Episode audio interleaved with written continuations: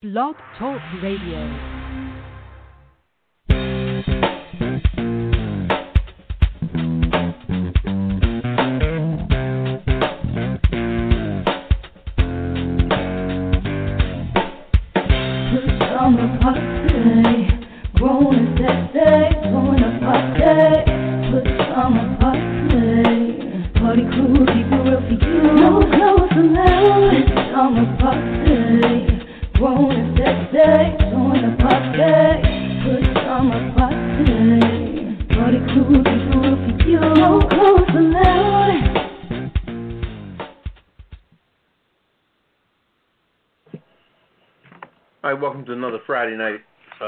Uh, pajama party. Uh, we're here again. It's Friday night. Uh, welcome, welcome, welcome.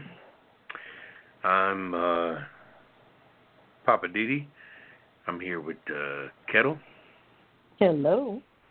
And Redwine. Bonsoir, darling. How's everybody?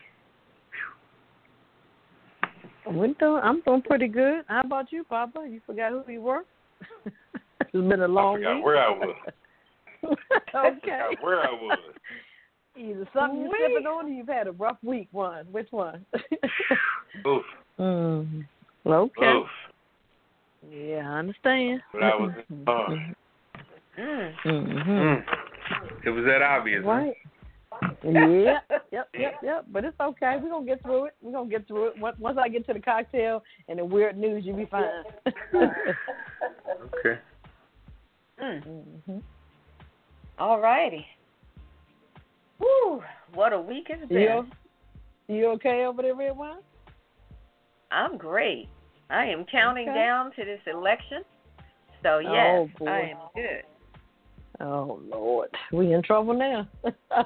you you know what? I'll I'll get into it later, but I saw them putting up the um uh the stuff for the inauguration already. I'm like, oh my God, we're getting that close. Getting scary. Yeah. Mm, Yeah, it's getting scary. Yeah. Oh, they're building all that stuff already? Yes, it takes time. It takes time to build that stuff. Yeah. Yeah. All right. So, all right, you guys ready? Yep, we're ready to go. Mm-hmm. Let's go with the rundown. All right, well, buckle up. Our hot topics tonight FBI warns ransomware assault threats threatens U.S. healthcare system. Also, grand jurors speak out on the Breonna Taylor case. And the cop involved in Breonna Taylor shooting sues her boyfriend. Wow. Our hidden and quitted headlines Supreme Court weighs in uh, mail in ballots. Also, U.S. touts largest ever seizure of Iranian oil and weapons. Also, Philly police vow to release 911 tapes of black man's killing. NBC Peacock's streaming service hits nearly 22 million signups. And also, election could stoke U.S. marijuana market and sway Congress. Interesting. Of course, we have to have a cocktail after all of that. Our cocktail of the week is the Blackberry Pineapple Rum Cocktail. Sounds pretty good. What's poppin' with Poppa DD? We're going to lighten it up with the weird news, of course. Billionaire accused of blaring Gilligan's Island theme song on loop. Also, Georgia uh, found writer creates chipmunk restaurant. And large Burmese python found under hood of a car in Florida. Oh boy, that's scary. I'm just saying with Redwine, where is the compassion? Living for the city with Poppa DD. My Hollywood wrap up. I got quite a bit tonight. The kiss the list and the last word. Sit back, relax, get your favorite cocktail, and we'll be back with the hot topics. Hey, this is Redwine, just doing a few promos for the Pajama Party Adult Online Radio Talk Show. You know how we do it. PJs only, no clothes allowed. And I was just trying to get this done. Hey, Redwine, are you talking about the pajama party? Where we talk about hot topics, movie reviews, living for the city, and what's popping with so you guys aren't doing this by without me, Kevin with the yellow sign. Did you tell everybody that um, we, they can reach us at apajamaparty.com or call us live, 914-803-4306. Check us out on Twitter. And don't forget to hit the list. Okay, now is the time for me to sing. Oh, me, me, no, me, me, no, me. We don't have time for all that. Only she could sing. Aww. Let's get back to you.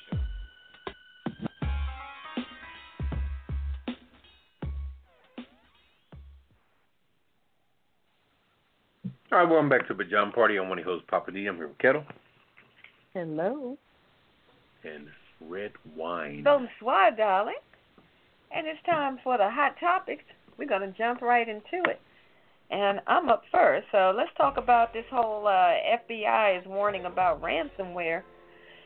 Oh man, it's uh, threatening the U.S. healthcare system. And this is coming out of Boston. Boston. Federal agencies are warning that cyber criminals are unleashing a wave of data scrambling extortion attempts against the U.S. healthcare system that is designed to lock up hospital information systems, which of course is going to hurt uh, patient care. And of course, that's the last thing we need during a COVID 19 situation. Now, this came up uh, in a joint alert on this past Wednesday FBI and two federal agencies are warning that they now have credible information that there's been an increase of cybercrime threats to U.S. hospitals and healthcare providers. And what's happening is that people they they haven't quite determined where it's coming from, I guess yet. But whoever these people are, they're trying to hold information hostage in order to get money. So I don't know if they're going after the most vulnerable systems, but you know, of course, there's conversation about whether or not it's coming from the Russians or if it's coming from, you know, I don't know. But they're saying there's some Russian speaking criminal gangs that are mixed up with some stuff pertaining to uh interference with the election you know, there's a whole lot of talk, but I, I haven't. I don't know if anybody else has heard anything concrete. I just hear a lot of chatter about what they think it might be. So we still don't really know, you know, who's behind these things. But, you know, when stuff like this comes up, you know, what are these hospitals and stuff supposed to do? You got patient records, confidential information on people, and if somebody is holding this information uh hostage, I don't know what the hospital can do short of paying to get their records back. But anyway, you know, that's what's going on. So, Right. and this is not a new thing, of course. You know, we've seen other ransomware situations that have happened, like in the last maybe year and a half, from other cities, like in Baltimore and Atlanta. They got hit. Uh, the governments were hit. The school systems were hit pretty hard. And what I don't know is whether or not any of them ended up paying to get their data back. Mm. But yeah, I mean, this is what's been going on. You know, people always find a way to create new ways to create crime, I guess. So Yeah, don't know. That's crazy. My It thing is is, crazy. well, well, I guess this day and age, that's what's going on. Like, I guess, quote unquote, cyber type ransom things. You know, people don't knock you in the head no more and go kidnap somebody for ransom. Now, this is all done on the computer. It it, Right. it amazes me, and it's like you know, you it's like you're on a chokehold. You know, whoever you are, Yeah. because like you said, all your information and stuff is just out there. You know, just open. yeah, It, um, true. Yeah, it's it's it's just crazy. But um, you know, what do you do? You know, do you pay the ransom or do you um, you know, negotiate or plead and beg and say, you know, don't do it. But it's all about money. That's the bottom line. So, Yeah. You know, and like I said, if they got all your data, they got all your information, your records. I mean, this isn't just patient info. They have like your payroll information. They have information Oh. about how the hospital works, all their internal records and stuff. You know, gosh, they got all kind of records. right. So Mhm.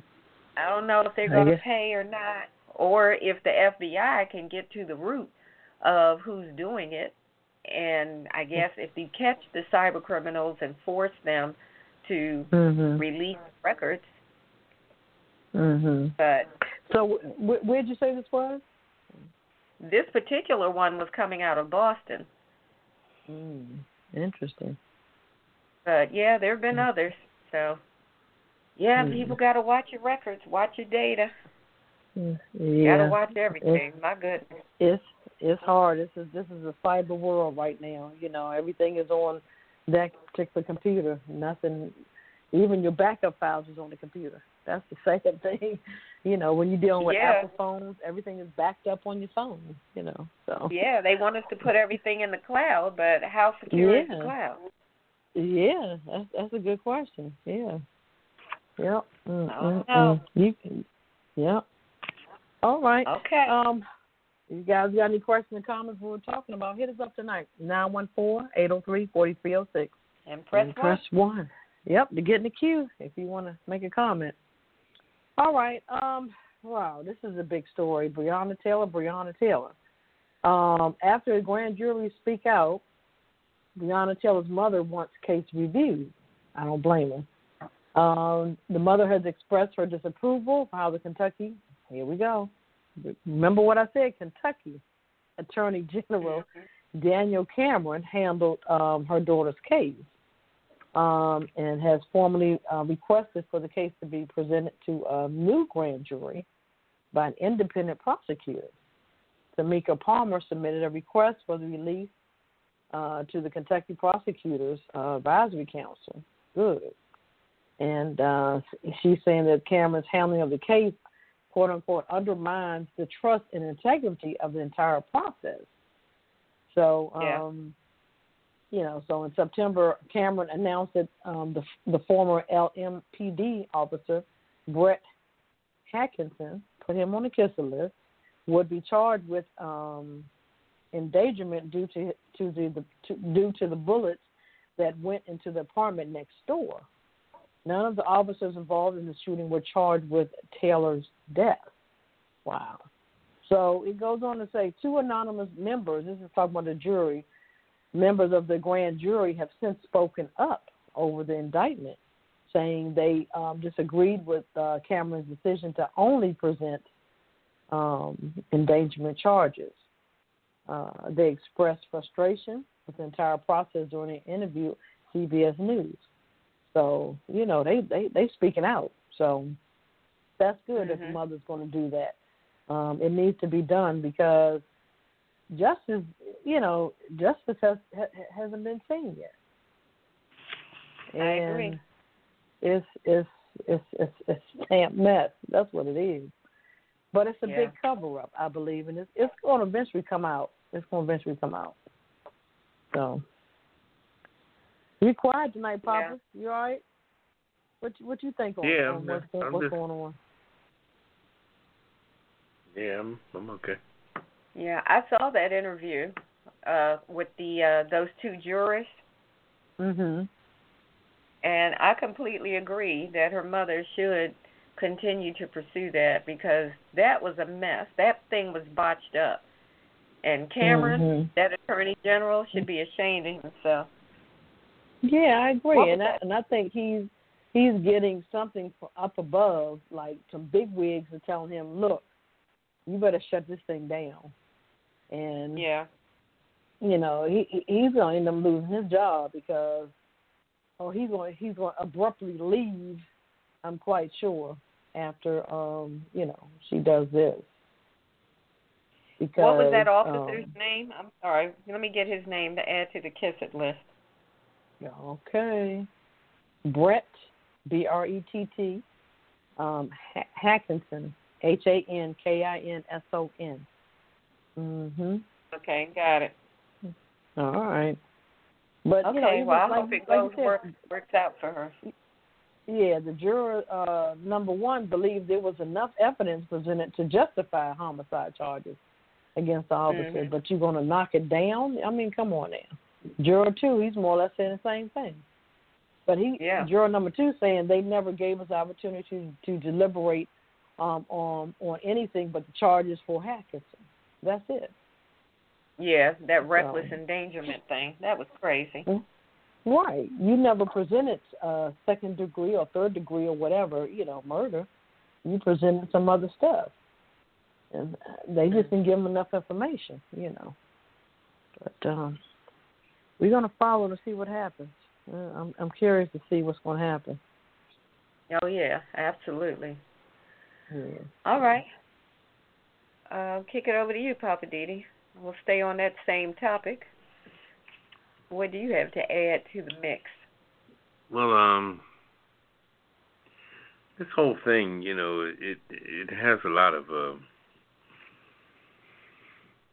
you know, the truth really starts to unveil itself, unveil itself, you know, just just out of nowhere. You know, you really, as soon as you sit back and, and just watch the chips fall where they may, and people's conscience come to life, and people start to uh, talk about what's going on, and people start to see clearly, even grand jury and people like that.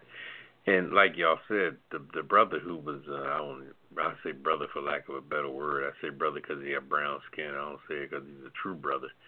He was put up against the wall from the beginning by you know Barr. I think Barr, the Attorney General, Oh, was the one behind all this. Oh, you You talking know. about Cameron? Yeah, that, Yeah. That, that so-called uh, district attorney for Mhm. for that area. And Barr, being Barr is the you know the U.S. district attorney. I'm sure he threw some threatening stuff at him, which is very prevalent today with all this anger and bullies and all this stuff. I mean, it's nothing worse in the world than than listening to a bully or just being guided by a bully because the bully doesn't have really have no true distinction. A bully is only a bully as long as they have room to roar because deep down inside they don't have anything. Most most of a bully's antics is based on fear. Bullies in school is that they're they're in the schoolyard because they're dumb as hell. They don't go to class, they don't know books. You know, they're dumb as hell. They don't even they don't know anything. That's Mhm. why they're bullies because they they they're on the outside looking in. In a lot of cases, so they're trying to bring people down based on bringing people to their level. And uh, but we'll we'll, we'll get into that later. But the main thing on this particular uh, subject is concerning uh, the uh, gentleman who who was shot. The cop is suing uh, her boyfriend, and you know I I take issue with the fact that during his interview with uh, the uh, ex football player uh, Michael Strahan, Strahan was interviewing him in an interview, and he said some foul stuff concerning um, George Floyd, saying that well George Floyd wasn't a model citizen, and you know you're not understanding that. Strahan is interviewing you, and Strahan is black first. And Michael Strahan said, "Well, I don't really see what that has to do with the case." You know, he tried to Strahan tried to break it down just as professional as he could, telling this guy, "Why the hell are you talking about the character of George Floyd Right. in the middle of a case where we were trying to get to the bottom of uh, Breonna Taylor, and you just stuck yourself in the mouth with another damn shoe. So I mean, this guy was messed up from the beginning. Then he say he was shot, and he said, well, he was. This man sat there with an interview with uh, Michael Strahan, just as healthy as hell. If he was shot, I'm trying to figure out where the hell were you shot at, and can I see some kind of wound somewhere? Mhm. because I this man looked very healthy. I didn't see no flesh wounds that I could see on the arm, on the leg, on the face, or the anywhere. I think that they returned fire so much that Breonna Taylor's boyfriend's his little weapon really just got lost in the mix. I mean, you got three cops shoot, you know, cops shoot them guns, you know, like they all shot that gentleman up in Philadelphia. Once they start unloading, they unload. There's nothing you can do. You can't compete with that. You stop shooting because you don't want them to shoot you now. I mean, he, they threw such a beret of bullets back at them too. After he shot his his gun, it was just it was just a big old botched night. But anyway, the Louis, Louisville Metro Police Sergeant uh, Jonathan uh, Mattingly, he's countersuing Breonna Taylor's boyfriend. His name is Kenneth Walker, claiming Walker's action that night. Mattingly and the two other officers uh, bars the Taylor's apartment and shot her to death caused him emotional distress. Caused him emotional distress. Please. Now, the the stuff that they come with is come up with is unbelievable.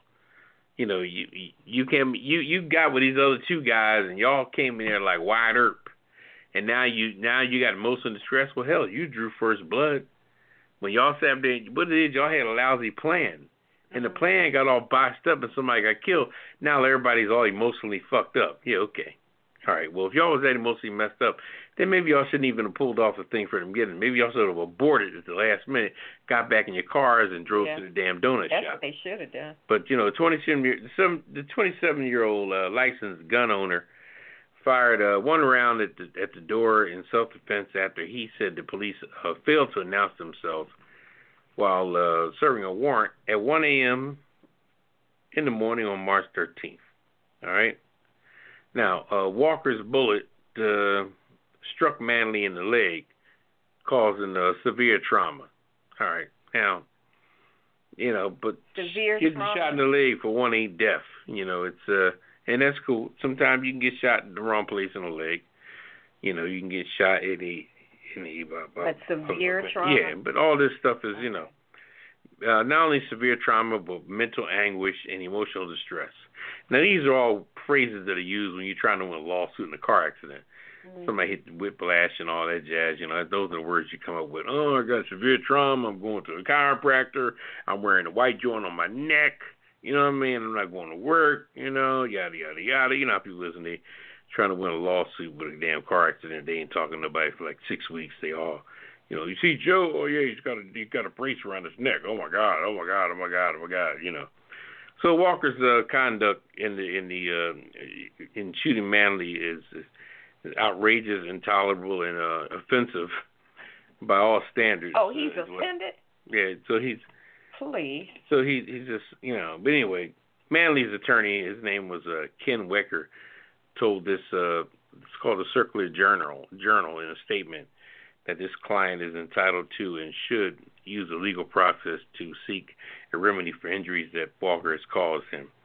Now you shot bullets back at him, so I don't really think nobody's do a damn thing because it was a fair fight and made the best bullet win. But uh, it's just it's just crazy.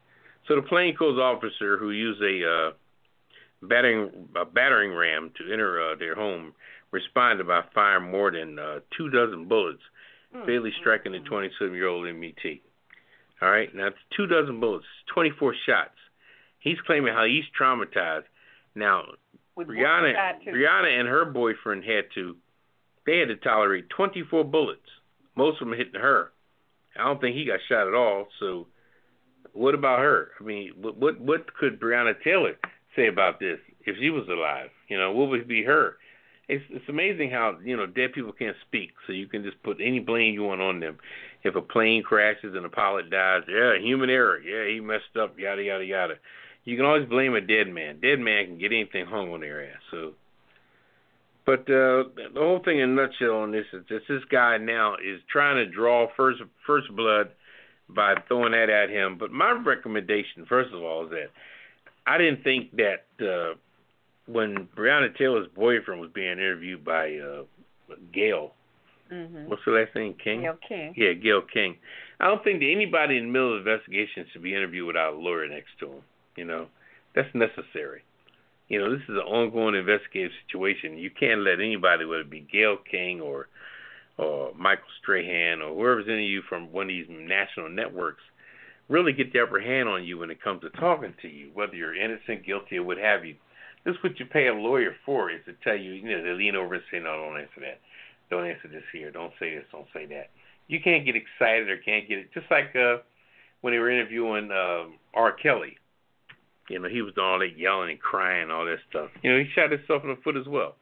He should have had a lawyer telling him what to answer and what not to answer. Don't freak out. Keep it cool. He's in there begging and crying and all that jazz. So he just, Gayle Yeah. said Robert. yeah, yeah. That's why he became a damn he became a Yeah, that's psychiatrist and funny. shit. So Robert called Yeah. Yeah, that was crazy, Robert. Yeah, you never should put your guard praise on down. That particular- She she she got a lot of praise on that interview. Everybody said she did a great job because she kept her calm, calmness. Yeah, it's yes, crazy. yeah. Mhm. Yeah, well, he was stupid enough to go in there without a lawyer. So, um, Yeah, yeah. That's, But you got a good point there, Papa. Yeah, yeah. but um, But I think at we that point put- there wasn't. I don't think it was a pending investigation at that point. You know, Well, the, the who- who? trial had already happened. They had come up with that wanton endangerment bull crap, and at that point, it was pretty much a done deal. no, nothing's a mhm. done.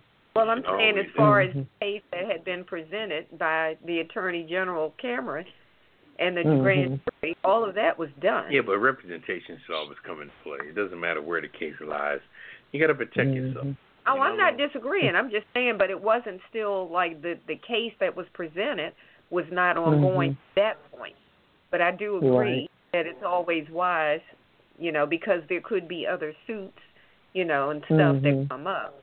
So Right. because of that, it would make sense to make sure you have some legal counsel to make Well, sure what you was his name?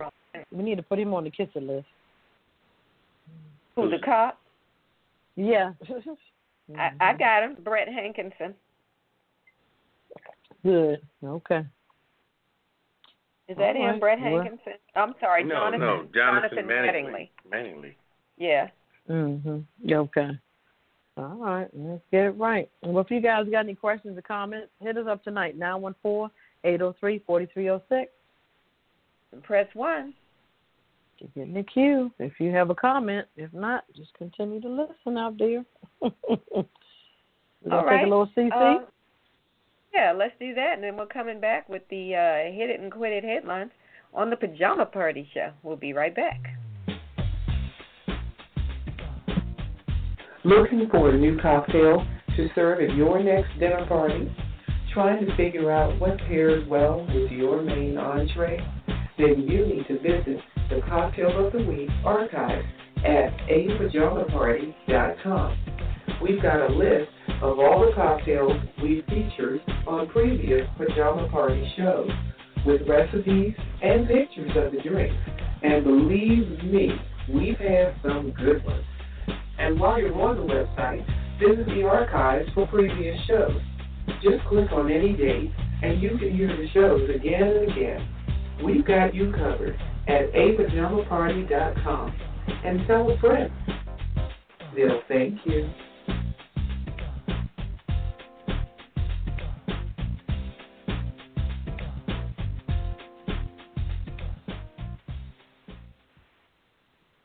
All right, welcome back to the Pajama Party. I'm one of your hosts, Poppa DD. I'm here with Ketel Hello. and Redwine.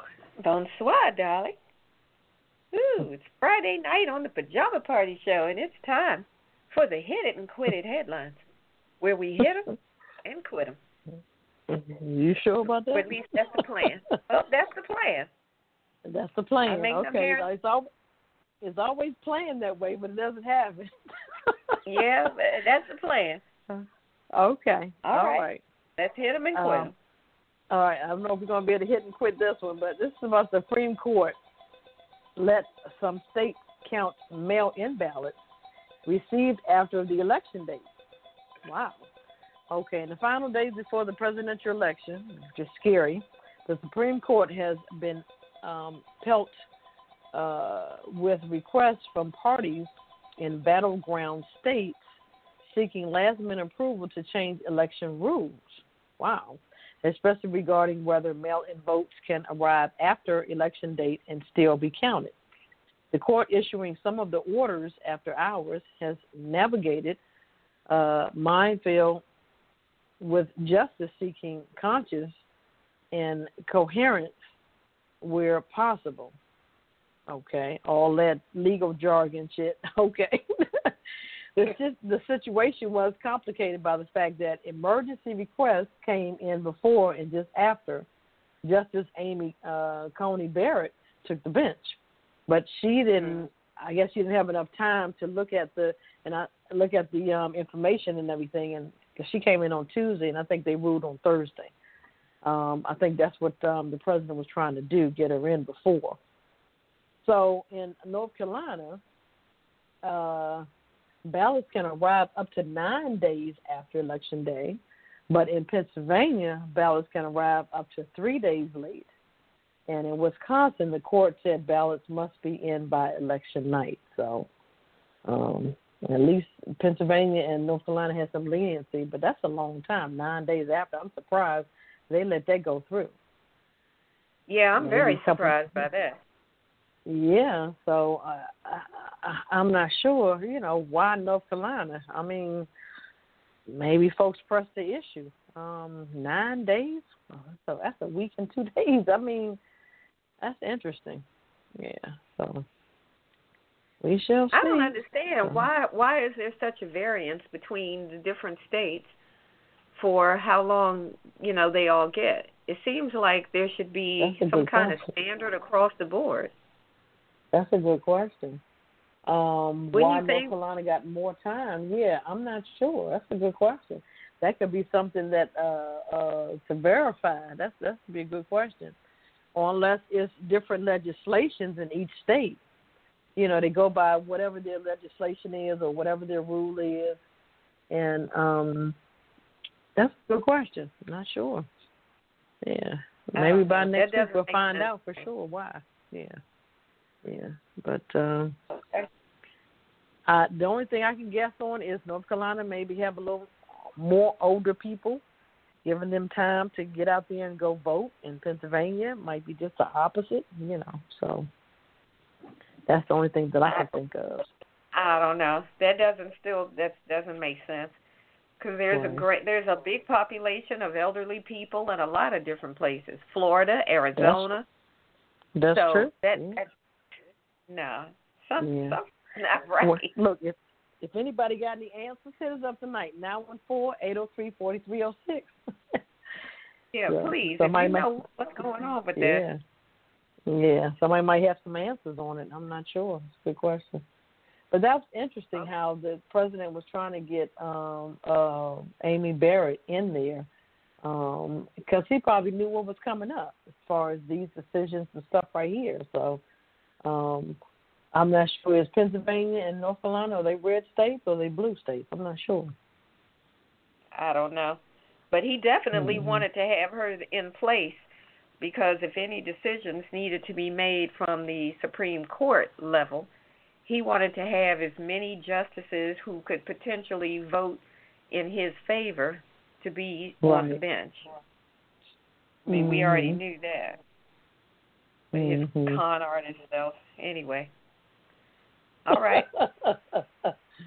uh-huh. North Carolina looks like a red state. So Okay. Yeah. That's that's yeah. probably yeah, that sounds right. Mhm. And Pennsylvania looks like a um a blue state. Yeah. So. Oh well. Mm, interesting. Mhm. Oh well. All right. Mhm. Okay. Um, I got another one for you. Then this is this is another one that if anybody has any insight, I'm gonna have to ask Poppa DD. You know, he seems to have insight about these overseas things. But if you can explain this one to me, please do. Uh, the U.S. announced on yesterday that they sold petroleum from the largest ever seizure of Iranian fuel for more than $40 million, and they say they're going to direct most of the proceeds to some kind of fund for victims of state sponsored terrorism. Now, when I first heard this, I was like, wait, what? So they have seized this Iranian oil, petroleum rather, and then they sold the petroleum that they seized from the Iranians, and they say the proceeds are going to go to a fund for victims of state sponsored terrorism. What the hell? What fund is this? And where are they? Who and what are these state sponsored terrorism uh, victims? I, I've never heard of this. Now, this is coming from um, officials from the State Department and Department of Justice, and they were, you know, they were proud of this. You know, they had their chest stuck out like this is a big thing. You know, we seized this, and it was a really big take that they got from the Iranians. And I'm trying to understand now. They're saying that they do this because the Iranians have these weapons and whatever, and I guess this is their way of disarming the Iranians from being able to, you know, do whatever it is that they do. But I'm still stuck on so you took the petroleum from the Iranians and then you turned around and sold it.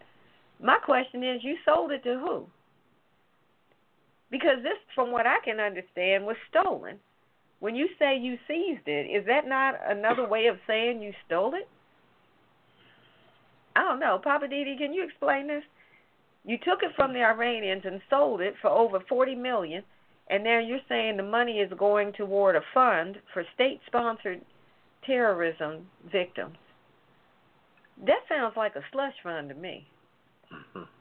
This sounds like some bull, is what I'm saying. I I just this kind of blew my mind. I was like, wait, what? How how do we do these kind of things? And it's apparently legal or legit. I don't know. Can you explain this to me?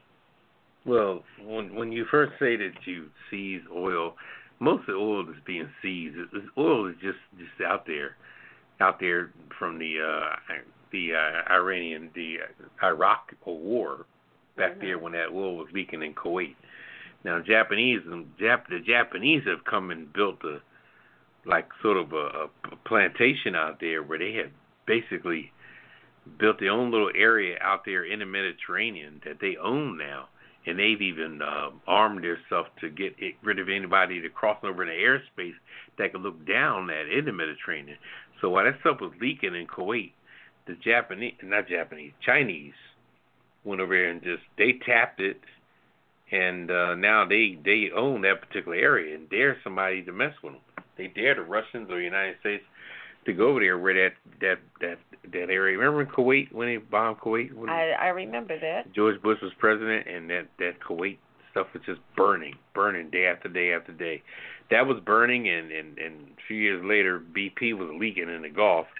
So those are two serious situations. But they capped that there.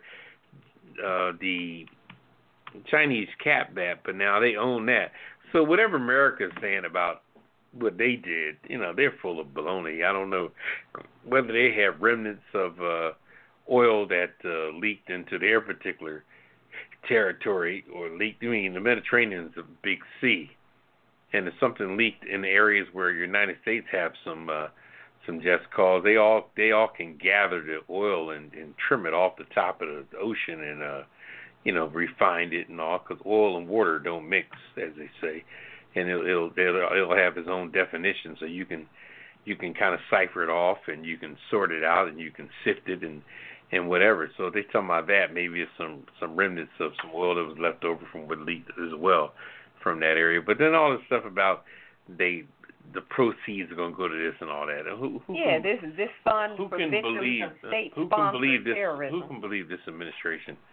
You know, I mean, you got the guy, this, this his son-in-law. What's his name? Kush, Kushner or Uh, yeah, Kushner. yeah, Kushner. He's he's got his own little empire going on over in Israel where he's he they he claim he's making peace. He's he's making deals.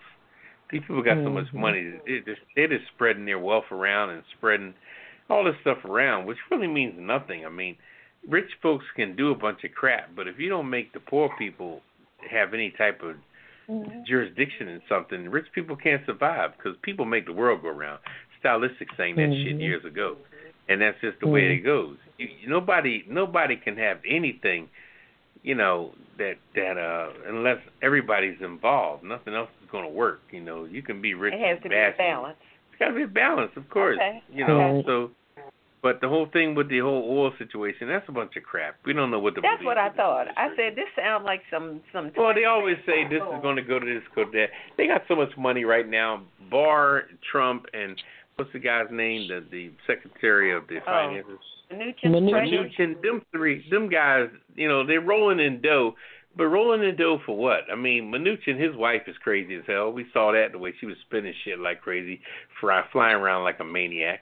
You know, like I said on last week's show, Trump and his wife, they don't even hug each other after the damn debate, so we know they're not fucking for sure.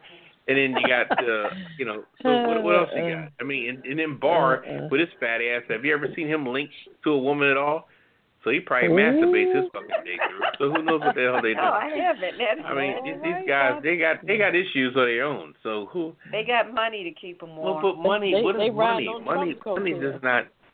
yeah, that's true. Money isn't. You know, I'd rather see a person Mm-hmm. in a nice. uh You know those things. The uh those what do you call those Winnebago? Well, Winnebago was a big thing, but those trailer houses you drive on the highway. Oh yeah, I love to the see. RV. I love to see a nice brand new RV pulling a Jeep, pulling a pulling a small car, then pulling a bicycle, and then a bicycle pulling a tricycle. I like to see all that. That shows you doing something with your money. Mhm. You know, where you got all this shit going on the highway. Say, damn, boy, you see that? Boy, that was an RV pulling a bike, pulling a car, pulling a bike. And the person just going with their life down the highway, showing that their their money is doing something. But just to be able to pull up your Swiss bank account, and look at your twenty million every day while you jack your Johnson in a chair, what the hell does that mean? That doesn't mean shit. But anyway, Okay. Anyway, uh, Mhm. am I up? Am I? Yeah, you're up. Okay. Uh, Thank you for explaining that. Like I thought, that that was some bull. You got me working overtime. You need to answer your own questions in the future. All right, it and quit it. Uh, Philadelphia police uh, vowed to release a uh, 911 tape of the black man's killing. Uh, this is in Philadelphia. Philadelphia police plead, they they pledged to uh, release the uh, 911 tapes and police body cam footage of the the uh, in the near future. and the shooting, yeah, and the shooting death of the uh, black man with a history of mental health problems, the death that uh, prompted protests and widespread vandalism and overnight curfews uh, days before the election. Uh, this, this situation really could have been avoided. You know, they paced them, you know, paced them. They're in the neighborhood. You got two white guys that clearly aren't from the neighborhood. You know, Philadelphia's my hometown, so you know, we're talking about my city now. This is this is a place that's built on uh, row homes and things of this nature. But when you put two white cops that aren't that aren't from Philly at all, and they're pacing the area, they're scared to death about the whole neighborhood, you know. And they got their guns drawn. Now, once your guns are drawn in a neighborhood that you're not familiar with, just like if I was a black cop and my gun was drawn, and I'm in uh, Runnemede, New Jersey, or, or a suburban town in Maryland, or a suburban town in D.C., I'm out of my league, you know. Poor people or people that are middle class, if we're in a high society neighborhood, you're just as out of place as you are as a high society person is in a in a poor neighborhood. You know, and unfamiliarity is just it's national, no matter what side you're on. It's just unfamiliarity. Then all of a sudden, this guy's waving the knife, waving the gun, and people he look they're looking around and they got video cameras, and then they're thinking about you know the um, police academy where they're trained to stop the assailant or the you know stop the threat. Now they got this. Now now you got this female. um the police chief in Philly now. She's going to become. And she's kind of new, I think. There, right? She's very new because everybody was scandalous. Everybody was fucking everybody. The Mr. Looks So Good, their old police chief, he was sleeping half the women on the police force, so he retired. And and all the ladies that he was messing with, that was all scattered. So they brought in this other girl. She's she looks like a man, talks like a man. So I guess they replaced a man with a mannish woman, she-male, whatever she is. Anyway, so now all of a sudden she's talking all this jazz like you know like she's so hard on stuff. But then she's making an alibi that our finances have been adjusted so that's why they couldn't afford to have uh tasers. This would have been a perfect example of the man being tased.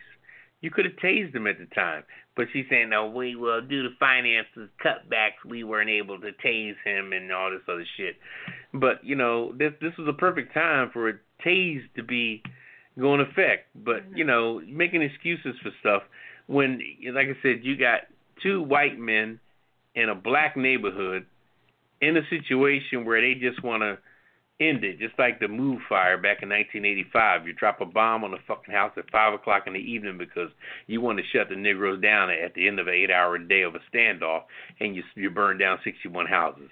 This is a whole other situation in Philadelphia. So you know, you're not going to end the situation by just stopping it or now that you shot him you think the threat is over then they wonder why things get out of hand and people looting because people put themselves in that position. That could have been me could have been my brother that could have been my father could have been my uncle could have been anybody. You know you come down in this black neighborhood and you unload all these shots on somebody right there in the middle of a row home right there in the middle of the street on a block that you ain't familiar with and you're going to just take somebody out like it ain't nothing at the end of the day so then they wonder, don't know, oh my God, now they tearing up Philly. And then Trump, he hijacked something saying, oh my God, look at Philly, blah, blah, blah, blah, blah, blah. And he's another person that's a rich joker, he never been in the hood like that, so he don't know shit. So, you know what I mean? It, it's like, you know, everybody is just, instead of diffusing the situation, nobody's using the system for what it is. Where are the fucking negotiators? Where was Don't we have- people? Well, that's what I'm saying. That's They that's didn't the have any thing. of that. That's what I'm saying. Where where are the negotiators? Can we wait for a minute and make a phone call to the negotiators who can call the social workers, who can call mom or the brother or the sister to talk people off the ledge? No, these jokers are going to shoot like it's fucking Wyatt Earp and think they're going to just, you know, take out the situation and walk away while they blow the smoke off the tip of their revolvers and shit and, and then freak out when 52nd Street gets taken apart and you know it's it's a mess. You know, it's just a mess, and we got to think about the people that started from the beginning. Stop blaming the so-called black people you think that destroyed things and and putting their name in vain, and the and the president hijacking the city, saying, "Oh, it's a Democratic city," ah, ah, ah, ah, because he know he ain't gonna win Philadelphia elections. What do you give a shit about Philadelphia?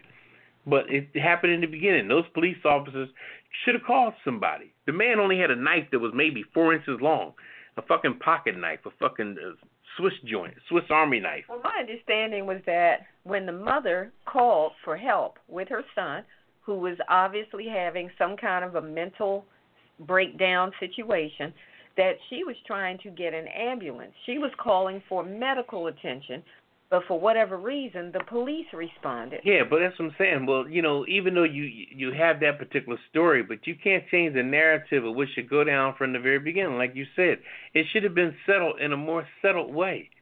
Pull out revolvers and nine millimeters and shit is not going to, you know, that ain't saving the day. And that's I'm sure trying to understand if they were calling trying to get medical attention, medical help. Why did the police end up responding in the first place? And then, of course, as you just said, their response was to pull out a gun and try to, you know, forcefully. Well, that's all they know. The knife right, down. but that's what I'm saying. We cannot focus on what should have been. We just can focus on what they'll happen and why. You know, we can't say what the what the mother did and all that. That's cool. But we got to focus on why y'all coming out there like y'all think a, a good Negro is a dead Negro. You know, that's the stuff that got to stop. The stuff is already in the uh, news. You know. Right. I'm going to answer, you, answer your question, Redwine. I think sometimes when um, medical help is not available, the police may come first. Just like in certain areas, a fire truck will come first. They have everything on there, just like an ambulance, but they can't transport you. So they come first, and then the ambulance comes after.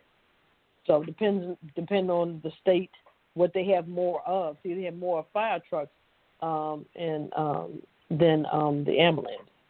So Uh-huh. maybe that's what how it was in Philly. I'm not sure, but um, I I've always said that there needs to be a medium, um, another um, agency or something that we should be able to call to deal with mental health instead of the cops because, like Poppa DD said, they're trained to do certain things. They're trained to kill.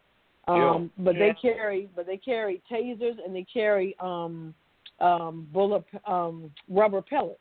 Now I'm not sure if every agency, police agency, carry it, but they should because that should be another way to um, stop someone, either tase them or they should use the rubber bullets.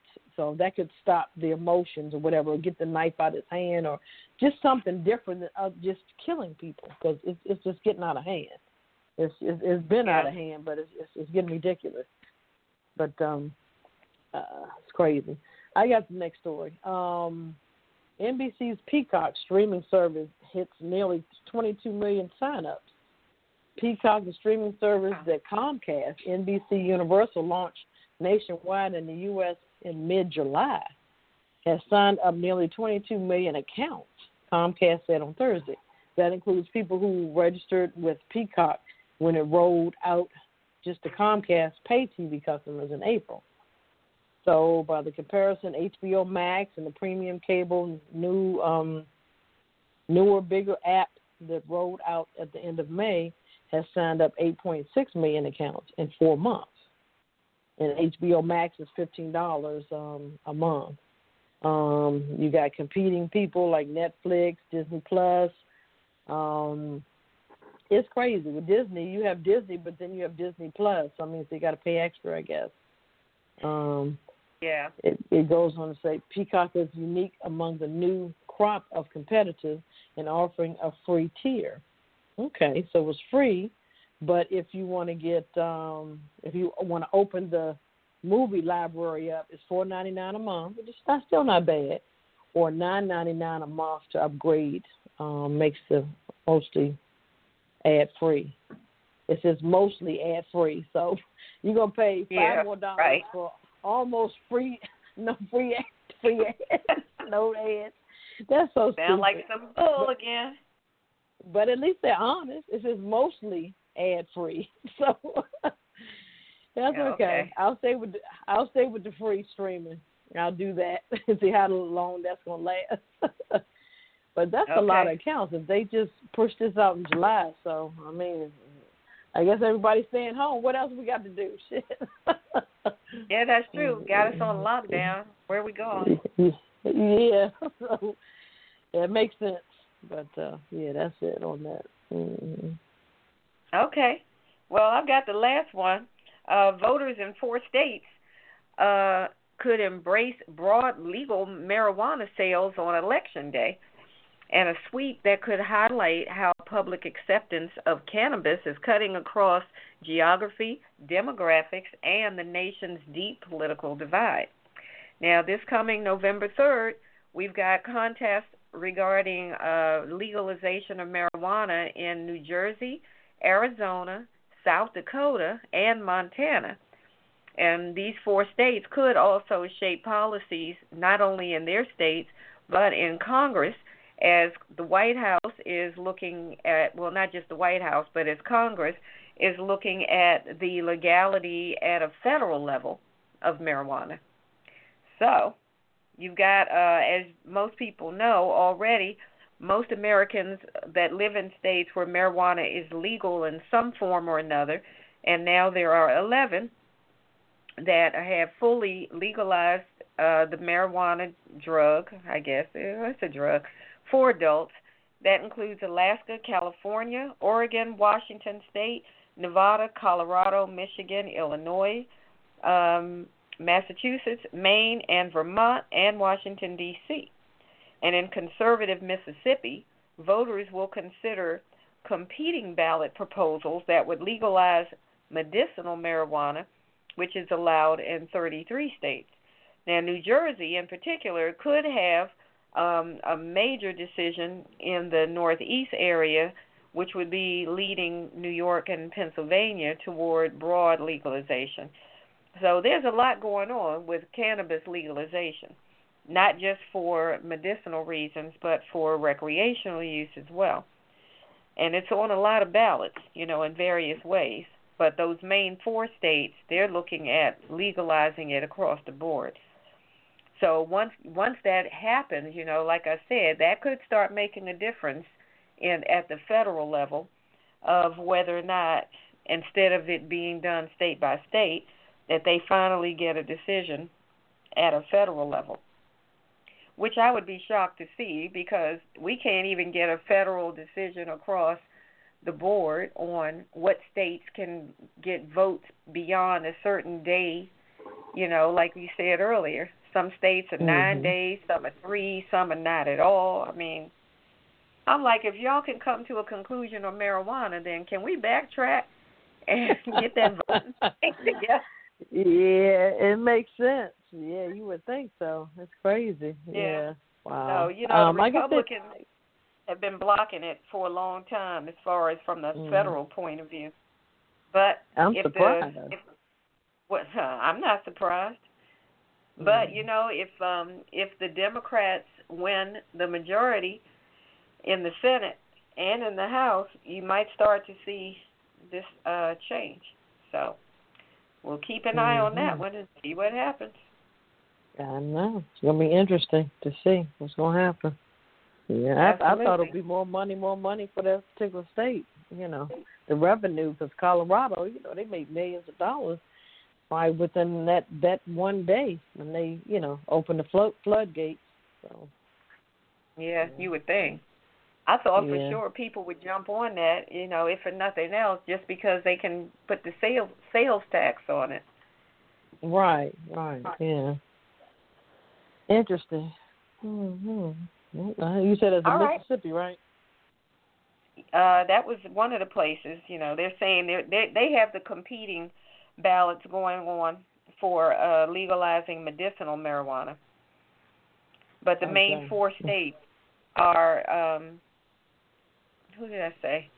New Jersey, Arizona, South Dakota, and Montana.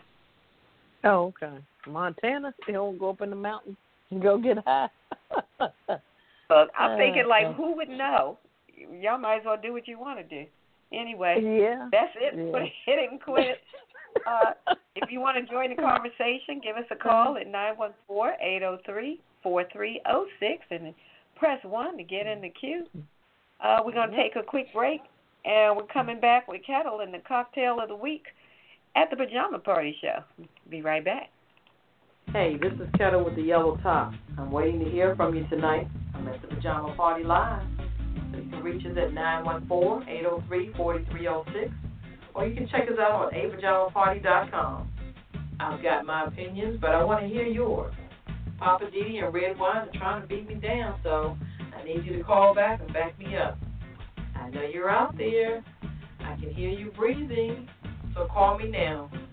914-803-4306. I'm right here on WBJP Blog Talk Radio, waiting to hear from you.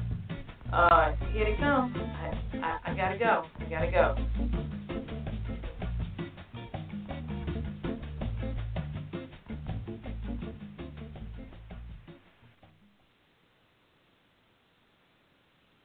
All right, welcome back to the Pajama Party. Uh, I'm one of your hosts, Papa DJ. I'm here with Ketel Hello.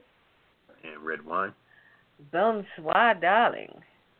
It's time for Ketel and the cocktail of the week. Week, week.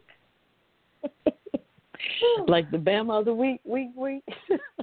Yeah, but this is much better because it's the cocktail of the week. Week, week. you like that? All right, we're gonna punch it up a little bit. Absolutely. This is called All right. the blackberry. Ready? This is called the blackberry pineapple rum cocktail. I've noticed a lot of people have gotten interested in uh, rum, especially dark rum. So I said, let me choose a cocktail appropriate. This cocktail gets its beautiful, deep red purplish. Oh, you'll like that uh, red wine. Hue from the Ooh. blackberry syrup.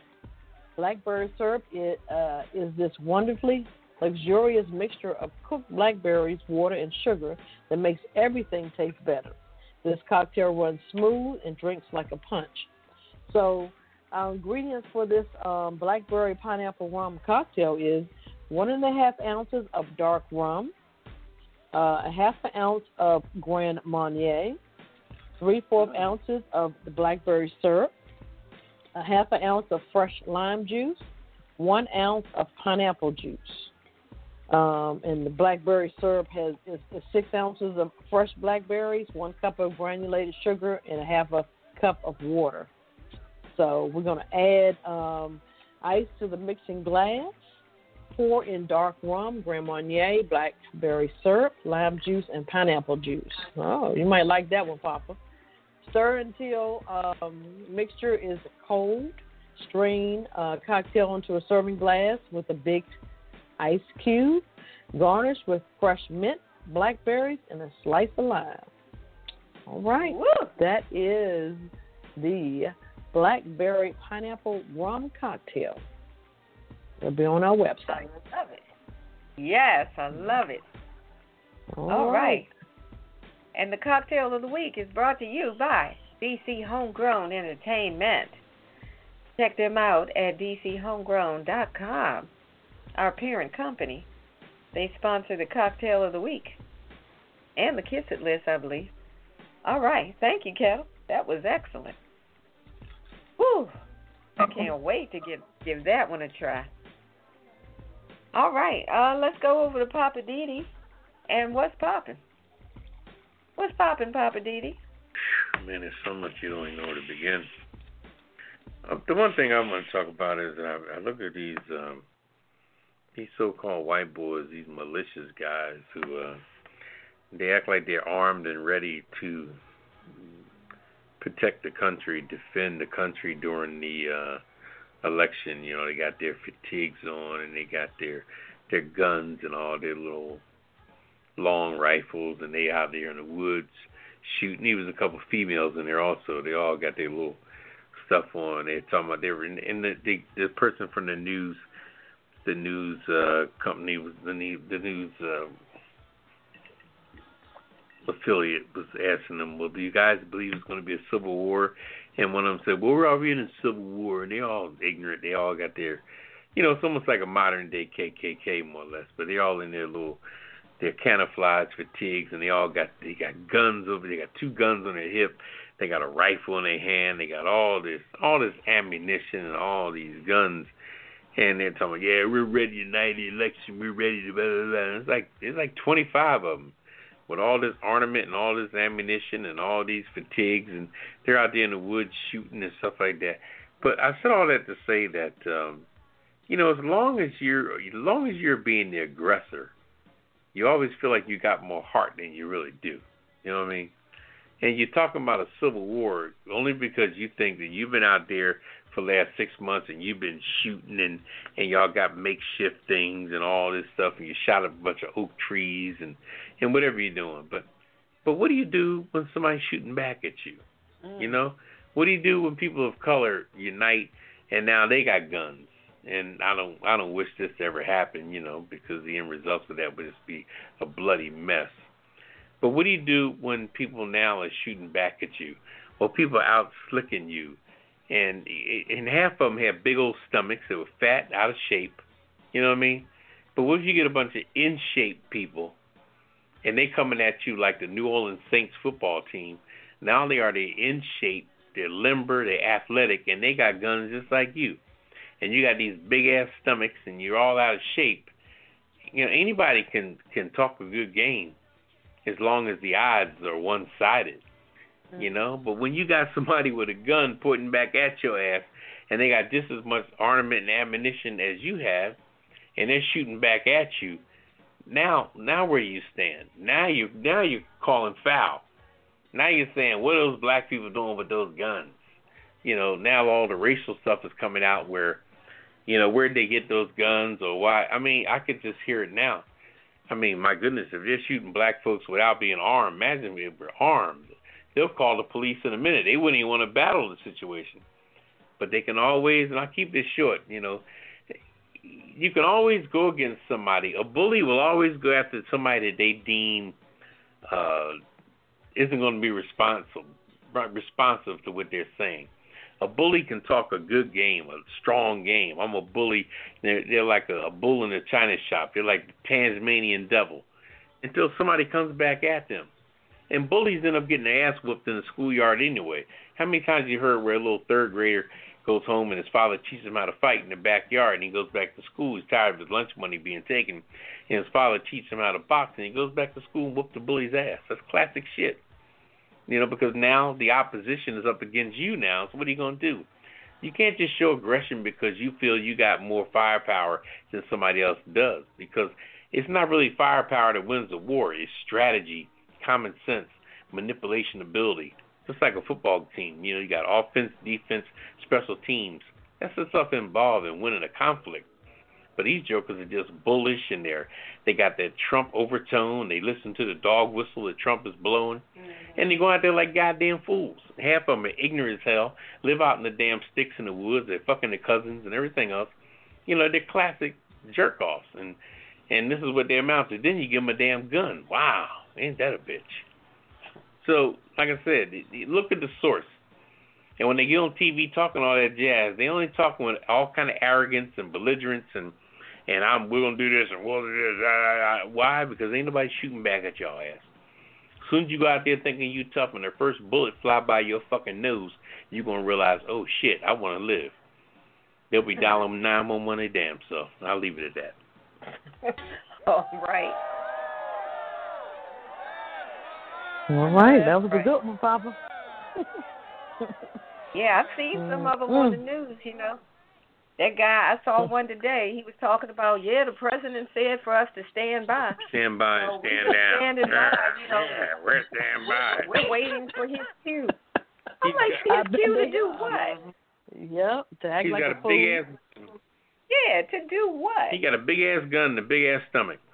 I'm like, what you gonna do with somebody? Yeah, I'm your like the military does not need y'all. No, they've never been in the military. If you want to be in the military, go sign up. Yeah, exactly. This But little see, but see, Donald Trump is talking their language.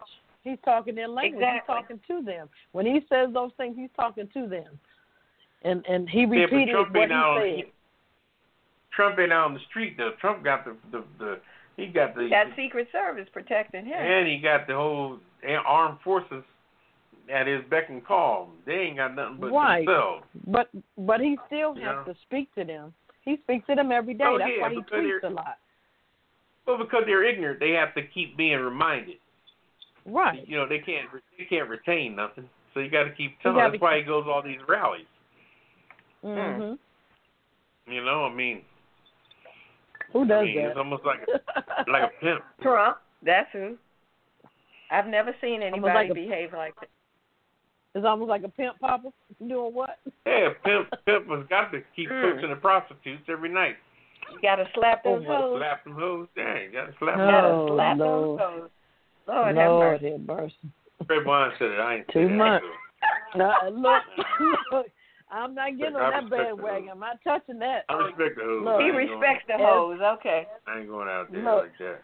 We get ready to lighten it up right now, so Yeah, lighten that's it what we're gonna do. lighten it up right now. Yeah, What okay. you got over there, Redwine? what What- you got what- over where are Red we? Wine? Oh, oh, We we're the lighten weird it up news. with the weird news. Yes. Oh, okay. All right, I got you. Mm-hmm. Okay. Mhm. I got, I got. Um. Oh, wait a minute. Let's see. Let's go to the phone lines before we hit the weird news. Okay. We have a caller that wants to give us a comment.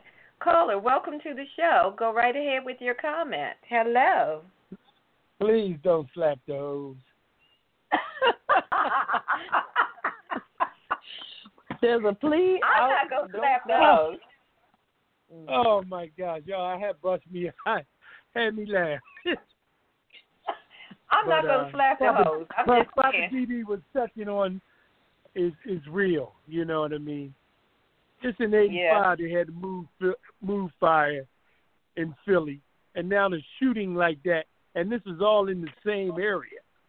You know, and the people haven't healed from them dropping the bomb in the neighborhood. Now you got a shooting in broad daylight from two white Wow. men. You know, with kids out and everything on the street, and you done put 14 shells. You done shot 14 bullets in this man. That was crazy. Yeah, yeah, that's crazy.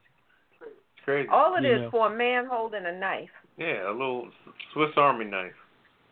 Wow. That They could have just tackled him. I was like, y'all, seriously? You couldn't have just tackled him? You know what mm-hmm. I couldn't understand, you know, and everybody's talking about these tasers. What happened to the billy clubs? What happened to the blackjacks? They don't have those anymore. You know? That's a good question. Nightstick. and then and then what happened to these you know, these beat cops? You don't even see that no more. When we was growing up in that same neighborhood, there was this police officer called uh Grayhead who was dating a girl who was messing with a woman on our block. You know what I mean? hmm But this cat, man, when you had a problem, or especially if you lived in the neighborhood, this guy didn't even chase you or nothing. He come to your house. He said you can run Wow. all you want to. Huh. I'll see you Mm. later. And he pull up on you. All right. So, you know But like you um, said, they were they were beat cops, so they worked a certain Right. area. They knew everybody. They knew the business owners. They knew Right. Yeah. people's parents. They knew people. Right. hmm Right. That's the difference. That's the difference now. Yeah. Yeah, you can't be, cat- you know, a, a long distance police officer and then you roll up in a neighborhood where you don't know anybody, you don't know who's who, what's what, Sure was. and then you show up and whip out a gun and you ready to just start shooting people. You know, that's that's not a good way to operate. And that's what keeps No, it's happening. It- No, Mhm. it's not. And then on top of that, how you going to have now? This is two police officers. None of y'all had common sense to say, "Whoa, wait a minute." They both shot shot at this one guy. It just ain't adding up. Exactly. I think they all. To me, they all working for Trump. Hmm. wow. Yeah. And Wouldn't Poppa surprise DD, you you hit the head on the nail. Like, you know, they got a new police commissioner, and she's just going along to get along. Hmm. Wow. I used to think right that they from- were all afraid. But my thing is if you're scared, then this is not the profession for you. I agree. Right, Yep. You said it Right. right. hmm right. Yeah, you know, I if you agree. scared of your own shadow, then you need to go work behind a desk or become an accountant or do something else. But don't come out here on the street like you're ready to do something, and then everything that happens, soon as you hear a noise, you whip out your gun and just start shooting. See, that's why I don't I don't believe that. You know, I think they're afraid, but I also know that they know that that they believe that ain't nothing going to happen because they're wearing that uniform. Mhm. They Yeah, know that they're not going to jail. They're protected by that blue badge, by that They shield. You right. protect it. Yeah. Yeah, I agree. Mhm. Yep. Yep. All and we've seen it over and over. hmm Yep, too many times. You're right. Yep. Yeah, it doesn't happen All right. over and over. But Yeah. thanks for taking You're my right, call, and y'all have a good night. You too. All right. Thank you for calling. Stay with us now. Thank you so much. All right, but he's right. We see that over and Yeah. over. They do stuff and they get away with it. No charge. He had a good point. Yeah, he had a good point about the beat cop. Um, I know in certain states or cities, um, you have to live in in in that area. Like say, for instance, D.C. You have to live in D.C. to be a cop. That's that's what the requirements were. Now I'm not sure now because you couldn't live in Maryland and work in D.C. and be a cop. You know, I like the Right. fact that you know your neighborhood and you know your surroundings. You know people. And the beat cops, they need to come back because I mean, I see cops now on bikes, but are they talking to anybody? Are they talking to the business owner? Or are they talking to the kids in the neighborhood? You know, every now and again you do see those things going on, but they need to do a little more so they know their own community, so to speak. So, caller had a good point about the beat cop. Man, that took me way back. yeah. Mhm. Yeah. All right. We're going to lighten it up and get back to the weird news. I've got a billionaire. This guy's name is Bill Gross. Is in the middle of a legal battle with his tech entrepreneur neighbor over a $1 million sculpture and allegations that Mr. Gross has been blasting Gilligan's Island theme song on a loop from his house. See, this is what Okay. happens when you just got too much money and no sense. Uh, Mr. Gross installed a large lighted glass art installation on his Laguna Beach property along the property line. Now, he put this thing right there at the property line, so it sounded like he was trying to start something. So, his neighbor, Mark Towfiq, uh, according to the lawsuit, said that uh you know the thing is on the property line and he had a problem with it and he was saying that it's blocking the ocean view so he's pissed because you're blocking my view to the ocean so after several months of him going back and forth trying to get Mr. Gross to move it he decided to go and complain to the city the city said yeah you're right on the property line you need to move it and in the midst of all this, Mr. Gross, just to piss off Mr. Towfiq, would blast on speaker the Gilligan's Island theme song and loop it. And that thing would just play over and over at odd hours of the night. Just crazy stuff. You know, and these are this is a billionaire acting like this. So finally, um, after various charges back and forth, Towfiq filed a, a suit against Mr. Gross, alleging that it was abuse and that he was uh, under duress and that he had to leave his home, he and his wife, and stay somewhere else because this man kept on playing Gilligan's Island all night and all day, and that he couldn't, he just didn't have peace in his own home. So he finally was granted a temporary restraining order on his neighbor October 16th, and now he's scheduled for a hearing November 2nd. Hmm. Wow. Man, billionaires gone crazy. I tell you. Yeah, they don't have nothing else to do. I mean, why Gilligan's Island? why? I don't know. Oh boy, he's obsessed with that. Okay. If, Yeah, I can if imagine anything that would else be irritating. But that. Anything else but that. All right. Um, Georgia food writer creates chipmunk restaurant. Okay, let's let's see what he's on. Um, a Georgia food writer who missed visiting restaurants uh, because of the COVID 19 pandemic, found a unique way to bring the experience home, creating a miniature eatery for a chipmunk that uh, frequents her front porch. Okay, I do remember seeing this uh, story on the news. Her name is Angela Hansberger uh, of Tucker said uh, the forced closing of restaurants during the COVID 19 outbreak came as a blow to her, um, both professionally and personally. Her chipmunk restaurant project began when her uncle set her a tiny picnic table that she had originally intended to nail to a fence for uh, for the squirrels to climb. So um, okay. she uh, she said I set it down on my front porch while I took the packaging to the recycling bin. And when I walked back, there was a chipmunk sitting there like a little person. I gave him some nuts I had um, left over from a holiday pie, and he ate them. The next morning, I did the same. Uh, he came every day, sometimes sitting at the empty table waiting for me. Um, so she started creating chipmunk sized versions of popular restaurant foods to feed her daily guests. Wow. Oh, my Um, goodness. she named the uh, chipmunk Thelonious Monk. Interesting. Uh, she began plating her dishes, learning about what was good and not good for a chipmunk diet, and trying to make um, entrees using nuts, grains, and fruit.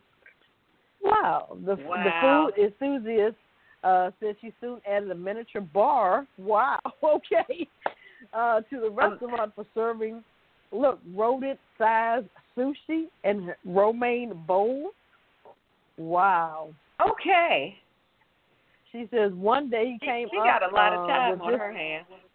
Right. She said one day he came up with this little tiny bundle of balled up leaves and put it on the table.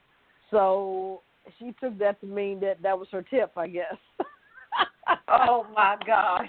That is funny. I did see that. That was the cutest thing. I'm like, okay, wow. I did not Mm, see mm, mm. That was that was interesting. I think it was on CBS or something. I don't know. The chipmunk he would come. I mean, give us something to do. I mean, shit, why why not? He's eating Yeah. good.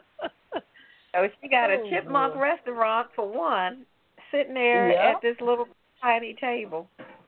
yeah, it's That's, gonna be that's interesting. he- crazy, but if- it is kind of cute. Uh, no, it would be interesting if she, if she had more, if he had more coming, like maybe his little uh friend or wife or whatever, you know, a little chipmunk. That'd be funny. Yeah, that would be Oh, funny. boy. Say, okay, I'm gonna bring my posse up here. Can you feed Mhm. over? That would All be right. funny, but Yeah, that was a good one, Kel. Okay, let's see. Uh-huh. We going back uh back over to where's Poppa DD? Back over to Poppa DD. Uh Poppa he's lost DD, in translation. Yeah, no, he's right here. No, I'm letting What y'all. what's y'all your think. uh he's trying not to work tonight, but we're gonna This, make him uh, finish uh This happened in Florida. It doesn't give a specific place in Florida. I'm at in Central Florida. Uh, this was a. They found a large python underneath the hood of a car in Florida. I mean, this, was, this was a big fat python too, and uh, they were actually glad they found it. This was from the Florida Fish and uh, Wildlife Conservation Commission. Said officers were dispatched in Broward County when a resident discovered a 10 foot python underneath the hood of the car. Oh my gosh. Right. The uh the uh, as they call the FWC, like I said, the Fish and Wildlife Conservation said in a Facebook post that the officers responded to the uh I think it's called Dania Beach area to remove the large snake from underneath the hood of a, a blue Ford Mustang. Mm. Uh, the post indicated uh, the post also included a video of the python, which is an invasive uh, in- invasive species in Florida, uh, being removed from the engine compartment and safely captured. And they they uh, were glad they caught it because pythons are really special. They're real big, but they they just kind of feed off of uh, birds and mammals and reptiles and things like that, you know. And uh, what the heck was it doing in the hood of the car? well, it just probably was probably in there since it was a baby or a small uh, small animal and just Mm. positioned itself for uh whatever reason. hanging out. They probably yeah, they right. They probably park somewhere where they can people probably lived around a lot of different things, a lot of edible things. So he was fat as hell. So he was gonna eat that hood, but he was eating. So Oh he my probably God. stuck his hood out, and they probably drove the car. He was probably up against the, the fender base and was resting in there and went on trips and everything. And Good great. Because that's considered And, uh, a warm mammal, right? So they want to stay on the warm things, right? Is that correct? yeah, A snake is a warm sure mammal. Yeah, I don't know. Yeah. Ugh. But it was a Mm, mm. Mustang? yeah. That is so disrespectful. disrespectful. Make a with difference it? whether a Mustang Yes, it does make a difference. or Yugo. He could have been in a Toyota or something, I would have just said, all right. But a Mustang? That's just disrespectful. I'm going to put that Oh, python on the kiss it list. OMG. How dare Oh, you? boy. How Oh. dare you get up Wait, in the look, we need inside of a Mustang? We might need to take a That little noise. sushi break so we can regroup. Just saying, that noise. we, we might have to regroup on this python story, Poppa. You done brought Okay. it there. We might have to regroup. Yeah, we'll do that. There okay. go a python. Right. The audacity. All right, we'll take a quick break and then we're coming back with moi. And I'm just saying, on the other side of right. the break. We'll be right back. This is the Pajama Party coming to you live. What's on your mind? Call us on 914 803 4306. Got an opinion? Or just want to say hello to the crew? Hello! You know what to do. Call 914 803 4306. If you just want to listen to the show online, go to www.apajamaparty.com and click the banner in the upper right corner. But if you want to talk to the crew, you need to call us on 914 803 4306 and press 1. We'll get to your call as soon as possible. It's nothing but fun and a pillow fight every Friday night at the Pajama Party. And remember, PJs only, no clothes allowed.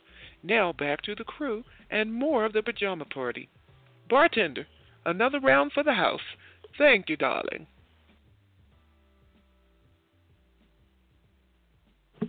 All right, welcome back to the Pajama Party. One of your hosts, Poppa DD. I'm here with Ketel Hello. and Red Wine. Bonsoir, darling.